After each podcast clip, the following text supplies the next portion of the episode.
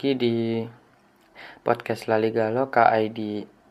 Ya, ini buat yang pengen dengerin segala hal tentang sepak bola Spanyol ya, saatnya dengerin uh, La Liga Loka. Nah, ini udah masuk episode ke-16. Kita udah ada di Jornada 10 ya sekarang ya. Nah, uh, jadi di Jornada kemarin ada beberapa pertandingan yang akan kami bahas. Nah, untuk pertama kita mau bahas uh, kita akan bahas soal ini ya, pemuncak klasemen dulu. Siapa lagi kalau bukan Barcelona gitu. Nah, kemarin Barcelona tuh habis menang uh, 3-0 dari Eibar gitu. Dan lumayan lumayan ya. Menang 3-0 nih nggak di kandang sendiri tapi di di Ipurua. Dan di Ipurua ini kalau ada yang belum pernah ke Ipurua oh banyak ya. Saya juga belum pernah sih. Uh, bagi yang belum pernah menyaksikan mainnya Ibar atau ngecek uh, Ipurua di Google Earth atau di Google Map nah ini dia cuma stadion kecil yang cuma kapasitasnya dulu 5000 sebelum sebelum Eibar masuk Primera masuk La Liga. Tapi sekarang udah udah hmm, kapasitasnya naik jadi 7000 ini salah satu stadion terkecil di La Liga gitu. Dan yang menarik tuh di dekat situ ada apartemen yang yang tinggi gitu. Jadi kalau dapet pemandangan menghadap stadion bisa di balkon dan nonton gratis kemarin ya nonton Barcelona main ya Nah kalau beli tiket mungkin bisa di atas 50 euro itu lumayan harganya Nah yang menarik ini dari Barcelona kemarin itu trio MSG bukan monosodium glutamat tapi Messi, uh, Suarez dan Griezmann mereka semuanya mencetak gol. Pertama uh, Griezmann dulu, kemudian Messi, kemudian Suarez. Nah, sebetulnya di gol ketiga nih uh, Suarez uh, eh dapat kemurahan hatinya Messi gitu. Messi udah one on one sama kipernya yaitu uh, Dimitrovic. Tapi dia memilih untuk mengumpan ke Suarez biar cuman tap in dan ya gampang masuk. Nah, padahal dulu di awal-awal di awal-awal liga, liga itu kan Barcelona itu dibilang uh, krisis gitu kan karena dia penampilan di awal-awal itu nggak bagus gitu sampai pada satu titik Atletico Madrid itu jadi pemuncak klasemen dan Barcelona tertinggal e, eh, 5 poin gitu. Tapi posisi sekarang Barcelona punya 19 poin dan Atletico cuma 16 gitu. Dari selisih 5 poin sampai jadi surplus 3 poin seperti sekarang. Tapi memang ya masalah di rival-rivalnya aja yang yang memang sering kepleset gitu. Barcelona standar mainnya ya nggak bagus-bagus banget ya kalau kita ngelihat beberapa fans Barcelona mengoceh gitu pengen Valverde out gitu. Permainannya ya masih tentu saja tidak seatraktif waktu zamannya Pep Guardiola atau bahkan uh, Lucho gitu. Nah tapi nyatanya dalam di sekarang ini Barcelona lima kali menang beruntun empat di La Liga dan satu di uh, Liga Champion. Dengan 13 gol dan cuman dua kemasukan gitu kan. Jadi kalau ya Barcelona tetap Barcelona gitu. Klub bagus klub besar yang yang punya Messi yang punya Suarez yang punya sekarang Frankie De kipernya uh, salah satu kiper terbaik di La Liga gitu sama Ter Stegen. Ke soal Valverde ini memang masih banyak kontroversi gitu karena walaupun uh, walaupun fans banyak yang nggak suka minta dia mundur bla bla bla tapi hasilnya banyak meraih kemenangan dan bahkan Messi sendiri sering membela gitu kan bahwa pemain-pemain itu senang. Tidak ada kritik terbuka dari Messi tentang Valverde. Uh, ya, sekarang beralih ke tadi yang sudah sempat dibahas sedikit yaitu Atletico Madrid yang mana yes my team mi equipo tim yang aing dukung gitu. Sayangnya ya ya ya gimana ya? Mau ngomel-ngomel juga udah kehabisan energi karena karena inilah saya lagi minggu-minggu ujian gitu jadi males ngeluarin banyak energi untuk ngomel-ngomel tentang atleti satu kemenangan di lima laga terakhir di La Liga. Oh, ketambahan satu menang kemarin di kan eh di kandang sendiri ya melawan Bayer Leverkusen. Tapi nanti kita bahas yang Liga Champions. Bahas dulu soal di La Liga ini cuma satu kemenangan di lima laga terakhir. Hanya tiga gol sepanjang lima laga itu uh, kemarin ada yang bilang uh, ada yang mengeluarkan data gitu cuman saya lupa uh, saya lupa mencatat dari tahun ke tahun ini memang dari 5 2015 ini dalam 10 9 partidos awal ini memang banyak me, uh, cenderung trennya menurun ya jumlah gol yang dicetak Atletico Madrid dari musim ke musim gitu. Kalau soal pertahanan memang ya nggak nggak usah diragukan lagi gitu. Karena di liga ini mereka cuman kemasukan cuman kemasukan berapa? E, eh, 5 gol. Tuh kan.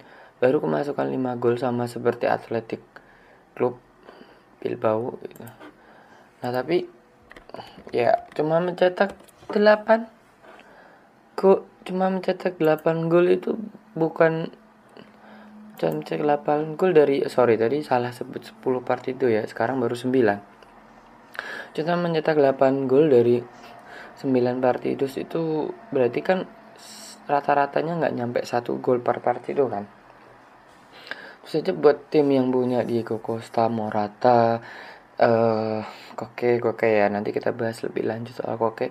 Uh, Joao Felix Lemar uh, Korea itu tim pemain-pemain yang digadang-gadang dulu punya bakat uh, kemampuan menyerang hebat dan punya bakat bagus gitu. Tapi hasilnya cuma 8 gol dari 9 pertandingan 3 gol di 5 pertandingan terakhir. Itu sangat-sangat tidak cukup untuk tim seperti uh, Atletico Madrid. Apalagi mereka kalah dari Real Sociedad yang mencetak 16 gol itu dua kali lipat. Ya walaupun kemasukannya dua kali lipat. Bahkan dari Granada Granada ini sama seperti Sociedad yang mencetak 16 kemasukan 10 nanti kita bahas uh, khusus soal Granada gitu. Ya ya kalau bicara soal klasemen ini ya ya ada agak-agak anomali gitu. Barcelona, Madrid di peringkat 1 2 itu udah biasa gitu kan. Tapi peringkat 3 4 adalah Granada dan Real Sociedad baru kemudian Atletico Madrid gitu ya. Walaupun peringkat 4 sampai 6 6 nya ada Sevilla itu. Sama poinnya 16 gitu tapi membuang keunggulan 5 5 poin dari Barcelona sampai ketinggalan 3 poin itu sesuatu yang tidak tidak bagus gitu untuk berburuan gelar La Liga itu terlalu banyak buang-buang poin terlalu banyak seri ada ada empat hasil seri gitu. Itu artinya ada 8 poin yang terbuang. Sayang sekali gitu nah uh, kita bahas khusus soal koke ya. Koke ini hmm, aduh sayang banget ngeliat koke ini perkembangannya. Padahal waktu tahun 2002 12 sorry 2012 2013 2014 ini dia itu pemain muda yang yang potensial sebagai pengganti Shafi gitu. Tapi makin ke sini makin jauh gitu gaya mainnya dengan Safi Safi memang ya jadi motor. Dia mengalirkan bola gitu. Nggak melulu ke depan memang ya tapi bisa sekali ke belakang ke samping gitu. Nah masalahnya di Koke ini adalah dia sering jadi penghambat serangan uh, tim gitu. Tidak seperti Thomas yang berani melepas umpan ke depan yang berisiko memang uh, salah umpan atau dipotong lawan gitu. Koke ini cenderung terlalu main aman kalau main aman untuk badminton gitu ya kayak mm, mungkin Kento Momota yang main bertahan nunggu lawan error itu bisa gitu. Atau di tenis bisa gitu. Tapi kalau di uh, sepak bola kalau melulu main aman umpannya itu nggak jauh berani umpan jauh atau cuman ya cuman ke samping ke belakang gitu kapan bola bisa ke depan kapan bisa cetak gol gitu. Dan ya nggak sepenuhnya salah koke ya tapi ada salah sebenarnya ada salah saya bilang saya ada salah Simeone di sini yang memben, yang gagal mencetak Koke menjadi Safi selanjutnya. Saya dulu pernah pernah baca di 442 gitu atau World Soccer ya lupa. Oke ini sangat cerdik dalam uh, dua sentuhan gitu dia megang satu sekali bola langsung umpan ke depan gitu. Tapi sekarang waktu dia megang bola itu cenderung lebih lama dari waktu dia muda gitu. Dulu padahal dia punya bakat untuk jadi Sabi Alonso ya. Sabi Alonso kan cuma megang satu sentuhan terus sentuhan kedua langsung diumpan yang yang jadi peluang buat tim. Kemarin di pertandingan Liga Champions ya kelihatan gitu koke keluar dan perannya di tengah itu digantikan Lemar gitu. Lemar dapat bola dia manuver sedikit langsung umpan ke area kosong. Lodi Lodi crossing Morata gol. Itu menunjukkan bahwa ya ya Koke sampai 9 pertandingan ini jadi penghambat jadi penghambat tim gitu berprogres gitu. Kasihan Saul. Saul yang harusnya bisa menempati posisi itu juga jadi terhambat. Dan ya walaupun Saul sekarang ada kecenderungan suka main aman gitu ya. Satunya pemain gelandang di tim yang berani main agak bahaya spekulasi ya cuman Thomas gitu. Dan masalah kemarin juga ternyata tanpa Joao Felix itu Atletico bermain sama gitu transisi menyerang cara menyerang mereka tetap tidak ada perbaikan tidak ada perubahan yang signifikan. Jadi bisa kita simpulkan sementara ini ya Joao Felix bukan masalah gitu dia bukan masalah bah justru dia uh, masalah buat diri sendiri waktu dia dipegang uh, Simeone dengan gaya mainnya seperti sekarang. Karena dia salah pakai ibaratnya punya apa ya punya Ferrari gitu. Tapi nggak dipakai ngebut. Punya Ferrari tapi dipakainya di jalan kampung. Itu yang nggak bisa ngebut. Yang cuma 20 km per jam itu buat apa? Gitu. cuma dipamerin biar bagus gitu kemarin lawan Valencia itu udah pertandingan yang yang imbang gitu ya. babak pertama dipegang sudah di babak kedua dipegang Valencia dan sama-sama mencetak gol di masing-masing babak yang dikuasai dan sama-sama dari set piece Costa dari penalti Parejo dari tendangan bebas yang yang sangat bagus yang saya bilang uh, Oblak telat sepersekian detik untuk uh, bergerak untuk menghalau bola gitu agak-agak tidak biasa dari Oblak Nah, uh, Valencia sendiri ya sekarang mereka masih belum uh, sebagus waktu dipegang Marcelino, tapi ternyata ya tidak se mengkhawatirkan di awal gitu waktu Celades ditarik menggantikan Marcelino. Mereka cuma terpaut 3 poin dari uh, posisi 4 untuk dapat tiket Liga Champion. Tapi ya Marcelino saya bilang masih tetap yang paling pas harusnya menangani Valencia gitu. Oh, soal Parejo sendiri dia ini kan kapten yang musim ini sudah mencetak 5 gol. Lebih dari separuh yang dia cetak musim kemarin. Musim kemarin dia 9 gol kalau nggak salah. Tolong dikoreksi kalau salah ya. Nah ini Parejo memang kalau yang nonton kemarin Parejo itu sebaiknya memang tidak bermain terlalu maju gitu dia jadi tidak bisa melihat permainan lebih luas gitu kalau dia terlalu maju. Dia memang paling bagus ditempatin dengan posisi yang agak-agak mm, kayak Pirlo gitu. Jadi dia bisa mengalirkan bola dengan bagus. Nyatanya waktu dia main di posisi itu di babak kedua itu permainan Valencia lebih bagus. Waktu dia main terlalu maju itu dia terlalu gampang di dipegang oleh back atau gelandang bertahan dan opsi untuk mengumpan ke depannya juga tidak terlalu banyak daripada dia sebagai regista. Nah ini mungkin perlu dicatat pasti sudah dicatat sama uh, uh, Selades gitu untuk menempatkan Parejo posisi yang yang yang terbaik buat dia. Nggak usah diutak-atik lagi. Uh, seperti yang bahasan part beberapa partido uh, kemarin kita akan bahas lagi soal Granada nih karena kemarin dia habis menang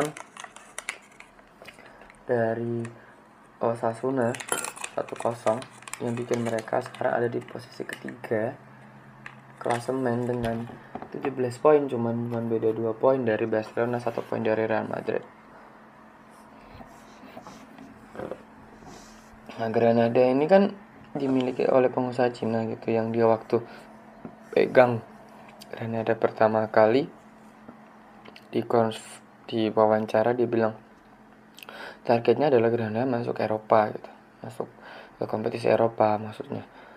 Nah sekarang ada peluang gitu walaupun banyak pengamat bilang ya nggak bakal lama lah paling di posisi ketiga ini sementara aja nanti juga bakal disalip gitu. Tapi ini adalah permulaan yang bagus start yang bagus gitu. Daripada memulai dari tengah atau bawah. Seperti Getafe kemarin kan lama di atas sampai akhirnya dia bisa dapet satu tiket di uh, Liga Eropa gitu. Agak kurang beruntung juga nggak masuk Liga Champion karena tergeser di dua dua hornada akhir gitu. Nah tapi ya agak menguntungkan juga karena bisa aja mereka cuma jadi bulan-bulanan seperti Atalanta sekarang.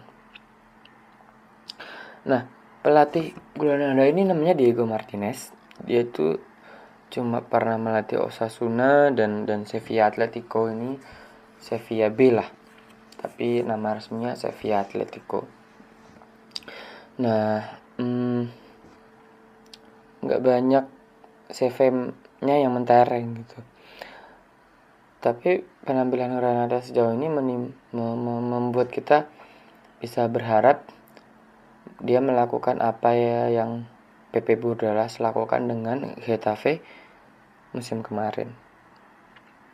Akan jadi kejutan yang menyenangkan gitu kalau Granada dan Real Sociedad bisa terus bersaing di atas kita memanfaatkan Atletico dan Sevilla yang yang sering kepleset Real Madrid juga Barcelona juga masih rawan kepleset akan jadi persaingan yang menangkan kalau misalnya Granada atau Sociedad bisa seperti Leicester di Premier League beberapa musim kemarin gitu nggak um, banyak pemain Granada yang menonjol gitu paling yang yang banyak kita kenal adalah uh, Roberto Soldado hmm. Robert Soldier kalau kalau di bahasa Inggris atau Ro, kalau di bahasa Indonesia mungkin Robi si tentara gitu. Si eh, Robi si tentara. Ya atau ada yang bilang dulu penal dado ya? Karena dia seringnya nyetak gol di titik penal titik putih. Tapi ya dia punya pengalaman bermain di klub besar yang bisa disalurkan ke rekan-rekan setimnya gitu. Mungkin bisa memotivasi agar tidak cuma sekedar bertahan di uh, tidak cuma sekedar bertahan di La Liga gitu. Karena untuk bertahan mereka ya paling butuh 13 poin lagi. Eh sorry 23 poin lagi ya. Mereka hampir separuh jalan untuk dapat 40 poin yang yang bisa dibilang itu titik aman untuk bertahan di La Liga. Nah ya satu tim lagi yang menarik Real Sociedad ya akhirnya dia menang lagi dan ya sekarang masuk zona Liga Champion. Kita lihat semoga Real Sociedad dengan iya salah satu kalau kemarin uh, Real Betis yang tampil menarik sekarang Real Sociedad gitu. Jadi sekarang tagarnya diganti ya. Selalu tonton Real Sociedad. Setelah ke musim kemarin selalu tonton Real Betis yang sekarang bapu. Bapu sekarang ada di peringkat 18 Real Betis ini ya cuma punya 9 poin dari 9 partidos. Hmm. dan dengan kebobolan paling banyak 19 paling banyak bahkan Leganes yang kemarin memecat Pellegrino uh, Espanyol yang kemarin baru uh, dipegang Macin cuma kebobolan 14 dan 15 ya berarti 19 dan apakah uh, Ruby bertahan Ruby bertahan lamanya nanti kita lihat mungkin uh, apa ya namanya penghakimannya bisa di paruh musim atau mungkin di Hornada 3 5 Hornada selanjutnya kita kita lihat. Nah, hmm, Gracias sudah mendengarkan nanti seperti biasa akan disambung oleh Bung Mahir ya. Ciao. Adios.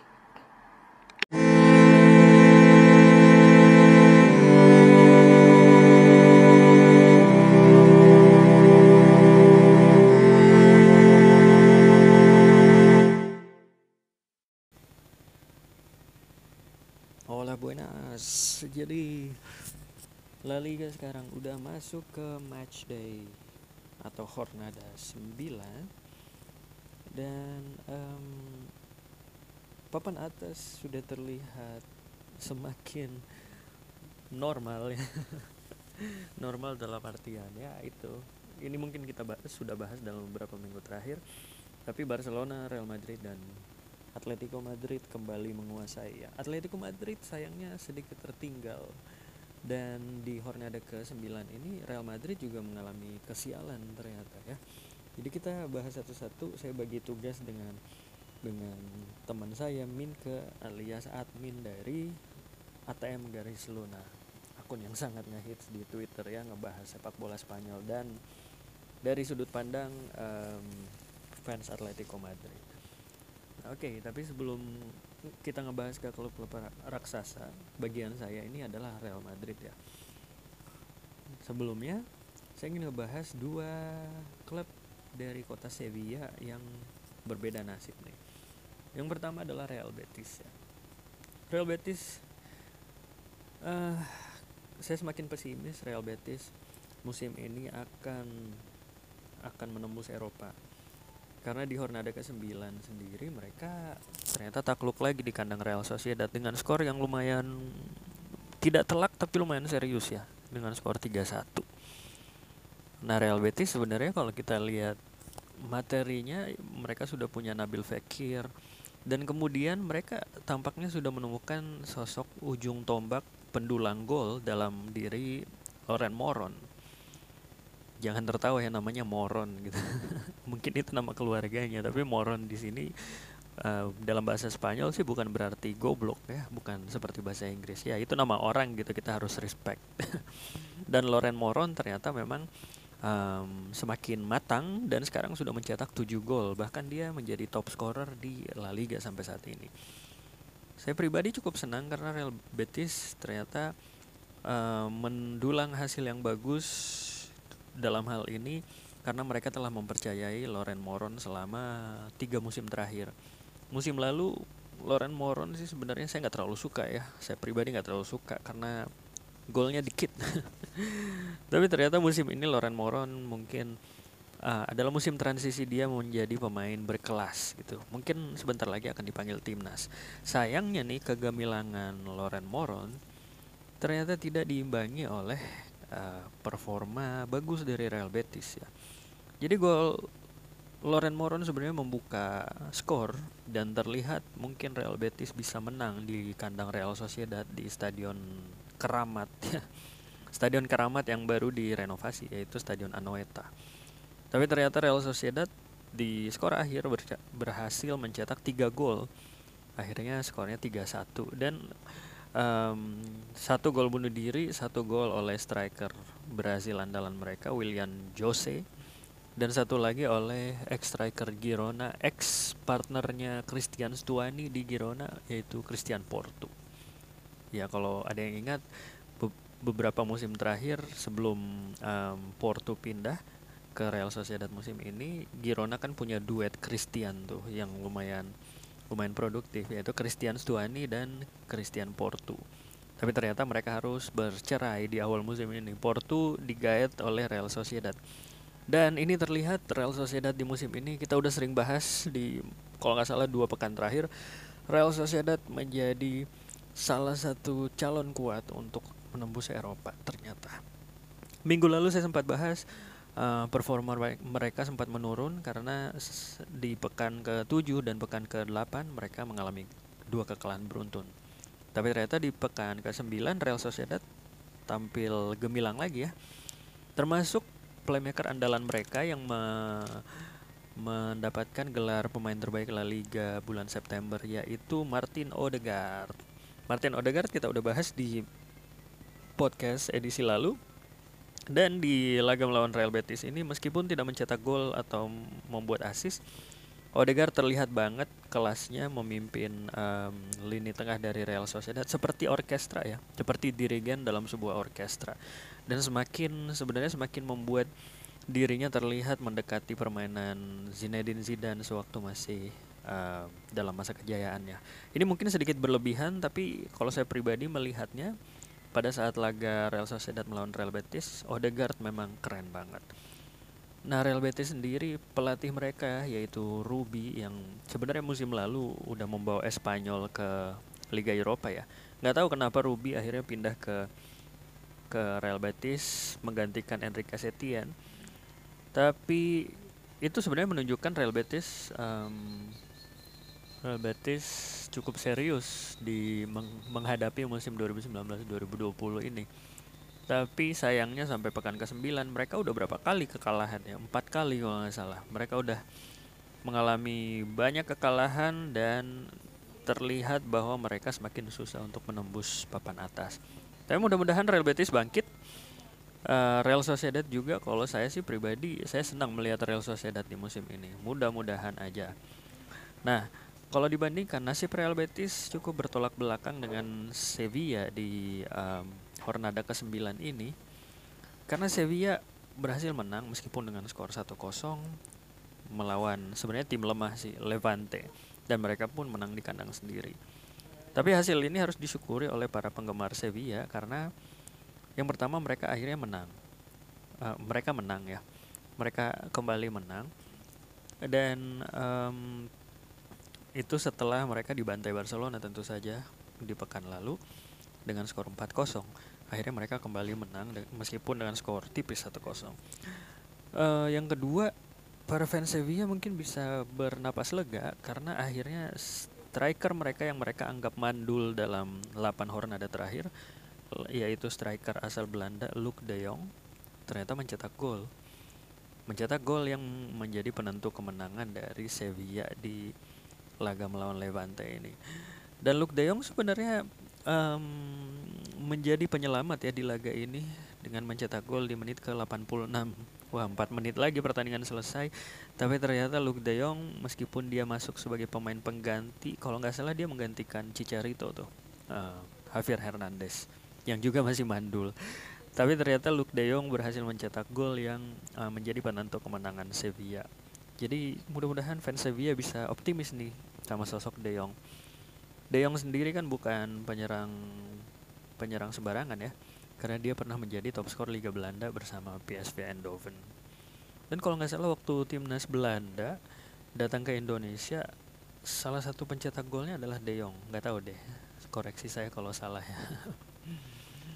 nah oke, okay, akhirnya kita kembali ke pembahasan klub-klub besar. Salah satu klub besar, klub raksasa yang sial mengalami hasil minor yang mungkin membuat mereka mendapat cercaan dari berbagai pihak adalah kekalahan di kandang Mallorca dengan skor 1-0.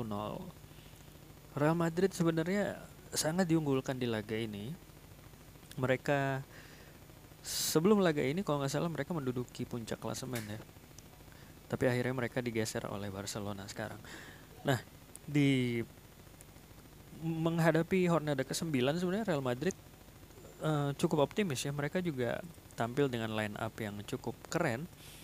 Uh, mereka mereka bisa mereka akhirnya memainkan Isco lagi dan kemudian uh, Vinicius Junior dimainkan menjadi sayap kiri kalau nggak salah waktu itu dan uh, Karim Benzema didampingi oleh striker baru mereka yaitu Luka Jovic Nah sayangnya Luka Jovic nih masih mandul saudara-saudara dan semakin gencar pemberitaan bahwa Luka Jovic sebenarnya nggak cocok dengan gaya bermain Real Madrid ya dan mungkin dia akan segera dijual beberapa saat lagi. Kita nggak tahu nih. Tapi kekalahan Real Madrid di kandang Mallorca, Mallorca sebenarnya mencetak gol cukup cukup cepat ya dengan um, pencetak golnya adalah Lago Junior Junior sorry karena dia orang Brazil ya Lago Junior mencetak gol di menit ke-7 dan ini salah, salah satu fakta menarik Lago Junior adalah dua musim lalu dia masih main di kasta ketiga karena Mallorca pada saat itu main di Segunda Division B ya eh atau dia main di klub lain pada waktu itu saya lupa pokoknya Lago Junior dia masih main di Segunda Division B atau kasta ketiga Spanyol dua musim lalu. Musim lalu tentu saja dia main di Segunda Division alias kasta kedua. Sekarang dia main di La Liga yaitu kasta pertama Spanyol dan juga kompetisi kelas dunia dan dia mencetak gol ke gawang klub kelas dunia yaitu Real Madrid dan menjadi penentu kemenangan lagi. Nah, berarti moral of the story adalah ya jangan menyerah kalau kita berada di titik rendah dalam hidup kita ya. Mungkin kita cuma nunggu sampai kita bisa berprestasi seperti Lago Junior. Dari sisi Real Madrid mereka juga cukup sial karena mereka dapat kartu merah. Alvaro Odriozola dapat kartu merah di menit ke-74 dan sampai akhir pertandingan Zinedine Zidane tidak bisa membongkar pertahanan dari Mallorca ternyata dan Benzema tidak bisa mencetak gol lagi. Um, Odriozola kartu merah tadi. Tapi mungkin salah satu sisi sisi baik yang bisa didapatkan dari laga ini adalah Zinedine Zidane bisa mempercayakan Eder Militao untuk untuk menjadi palang pintu ya, mendampingi Sergio Ramos. Dan kalau kita ikuti juga penampilan Real Madrid di beberapa pertandingan terakhir, Zidane sepertinya memang masih mencari salah satu palang pintu yang paten mendampingi Sergio Ramos. Karena ini berganti-ganti terus nih partnernya Pak Sergio Ramos sebagai back tengah. Sebelum Militao ya kita tahu sering berganti-ganti antara Rafael Varane, kemudian Nacho dan ternyata sekarang Zidane ingin mencoba uh, Eder Militao gitu. Nah, um, hasil minor ini tentu saja ya tentu saja minor ya dan ini merupakan kekalahan pertama dari Real Madrid di musim ini ironisnya di tangan um, klub promosi. Tapi sebenarnya kiprah klub promosi di musim ini tidak bisa dianggap remeh ya. Karena Granada di Hornada ke-9 ternyata ternyata masih duduk di peringkat ketiga klasemen. Granada kita, seperti kita tahu musim lalu lolos sebagai uh, promosi sebagai runner up dari Segunda Division dan ternyata sekarang berhasil duduk di peringkat ketiga sampai pekan ke-9. Dan kita juga tahu Granada pernah mengalahkan Barcelona di musim ini dengan skor 2-0. Setelah itu selain Granada ya sekarang Mallorca bisa mengalahkan Real Madrid dengan skor 1-0. Satu lagi uh, juara Segunda Division musim lalu yaitu Osasuna. Osasuna sudah menahan imbang Barcelona dengan skor 2-2 ya. Meskipun belum menang melawan satu dari raksasa-raksasa Liga Spanyol. Selain itu ada beberapa hal menarik yaitu Atletik Bilbao belum mampu kembali ke jalur kemenangan. Ternyata bermain imbang dengan Real Valladolid dengan skor 1-1. Ini cukup disayangkan karena sebenarnya di atas kertas nih Bilbao masih Atletik Bilbao masih lebih bagus daripada Valladolid ya. Dan mereka juga main di kandang sendiri, tapi sayangnya ya mereka hanya bisa bermain imbang 1-1. Tuh. Oke, semakin menarik memang La Liga meskipun tetap dikuasai oleh tiga raksasa. Tapi saya sih pribadi sebagai fans La Liga ya ini merupakan kompetisi paling menarik di dunia. Mudah-mudahan kalian juga merasakan hal yang sama. Nah kita tunggu um, update selanjutnya dari hasil-hasil Hornada ke 10 minggu depan. Tapi pembahasan ini sampai di sini dulu. Adios.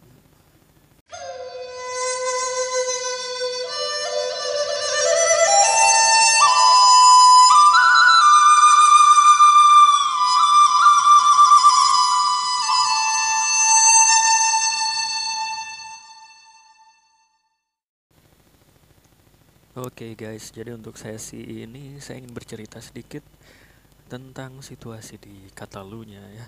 Jadi mungkin kalian membaca koran atau berita-berita di beberapa hari terakhir, seminggu terakhir pada tepatnya ya, banyak banget demonstrasi yang terjadi di Catalunya terutama di ibu kotanya Barcelona dan um, beberapa berita yang menyebutkan bahwa aksi-aksi berujung ke tindakan-tindakan anarkis dan bahkan vandal vandalisme itu ada benarnya sih. Ada beberapa um, kejadian yang membuat sebenarnya situasi di Catalunya tidak aman. Dan ini berdampak pada sepak bola Spanyol yaitu um, laga El Clasico antara Barcelona dan Real Madrid yang sedianya akan dilaksanakan pada hari apa tuh? Tanggal 26 Oktober ya tadinya. Itu ditunda.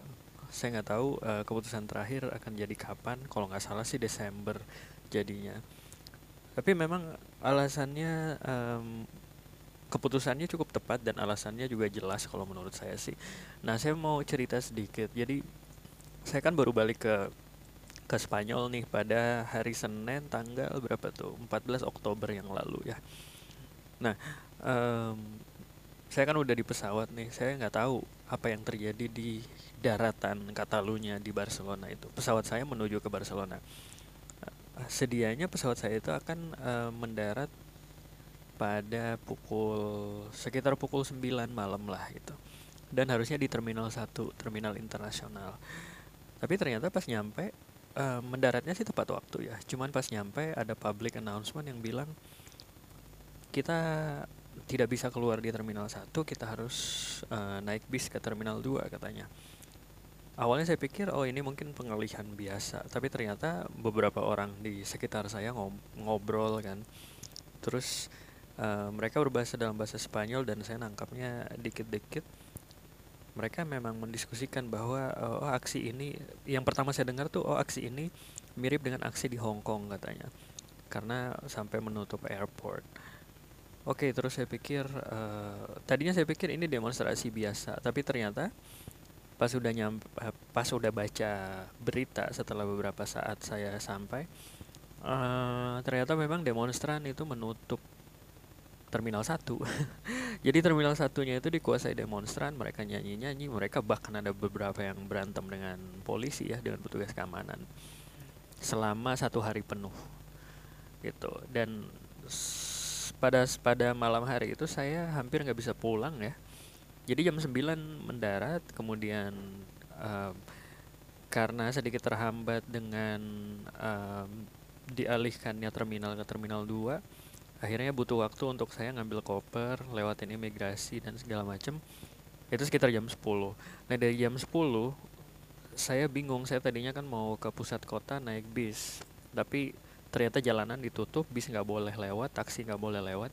Ya saya juga nggak nggak punya banyak duit ya untuk naik taksi sebenarnya. Tapi saya lihat di luar tuh taksi memang nggak boleh lewat sama sekali. Ada beberapa yang mungkin uh, datang tapi yang keluar tuh petugas bandara atau mungkin reporter TV jurnalis televisi jurnalis koran segala macam nah kemudian akhirnya saya jalan ke metro ke kereta bawah tanah MRT lah kalau di Barcelona. Eh ternyata stasiun metronya pun penuh sama demonstran. Akhirnya setelah berjuang setelah nunggu dua jam demonstrannya pada bubar mereka tertib sih ya dan mereka nggak rusuh. Uh, akhirnya saya bisa nyampe di rumah dan saya nyampe di rumah itu sekitar jam satu malam ya. Karena perjalanan naik metro dari airport ke pusat kota itu hampir satu jam. Nah setelah itu saya sempat bikin tulisan di salah satu website sepak bola. Pada saat itu uh, saya pikir aduh saya sial nih nyampe nya di situasi seperti ini gitu. Ternyata setelah saya lihat beberapa berita, saya dengar cerita-cerita orang dan saya baca koran tentang situasi pada hari Senin 14 Oktober itu.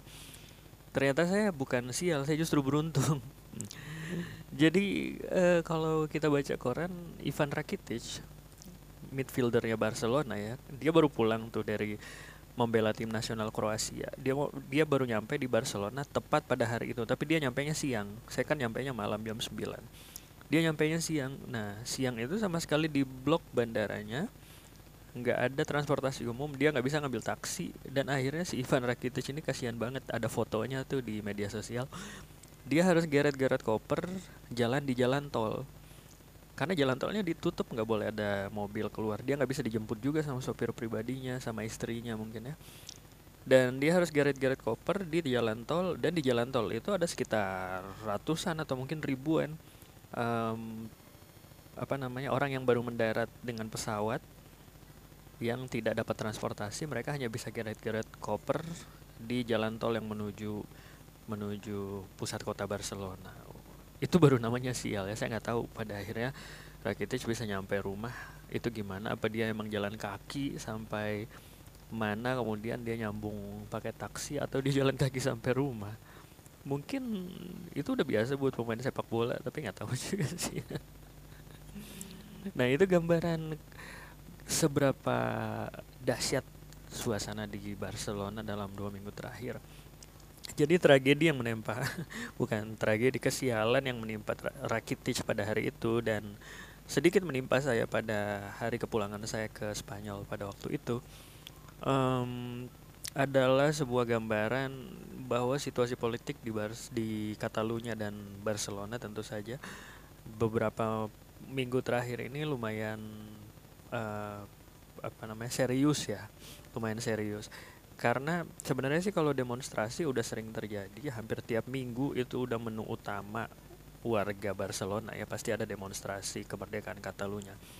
Dan kalau warga Barcelona penggemar Barcelona yang nonton di Camp Nou atau mungkin di antara kalian ada yang pernah nonton langsung di Camp Nou itu pasti paham banget di tiap menit 17 detik ke 14 para supporter pasti akan bernyanyi mereka akan teriak-teriak independensia independensia gitu kan.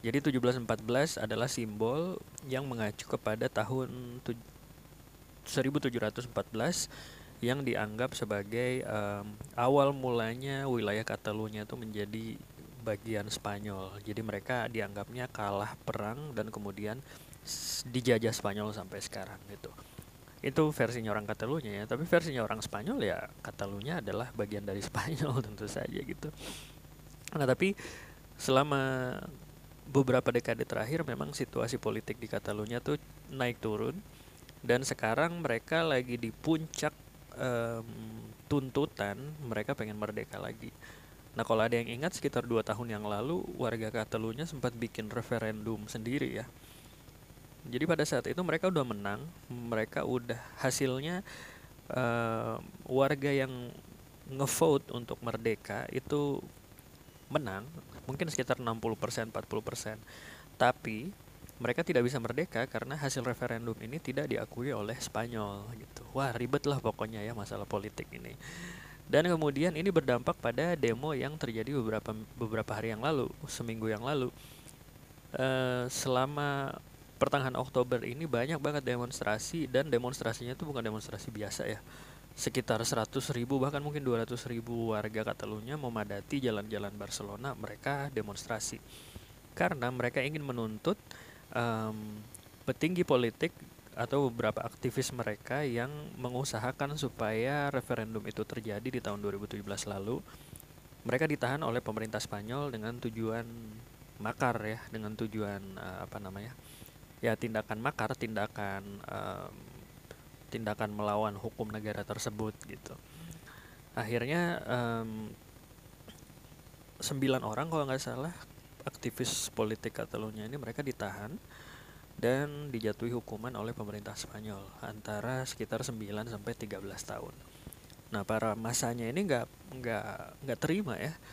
Jadi mereka pengennya aktivis mereka itu dibebaskan karena tentu saja buat mereka para aktivis ini adalah pahlawan gitu.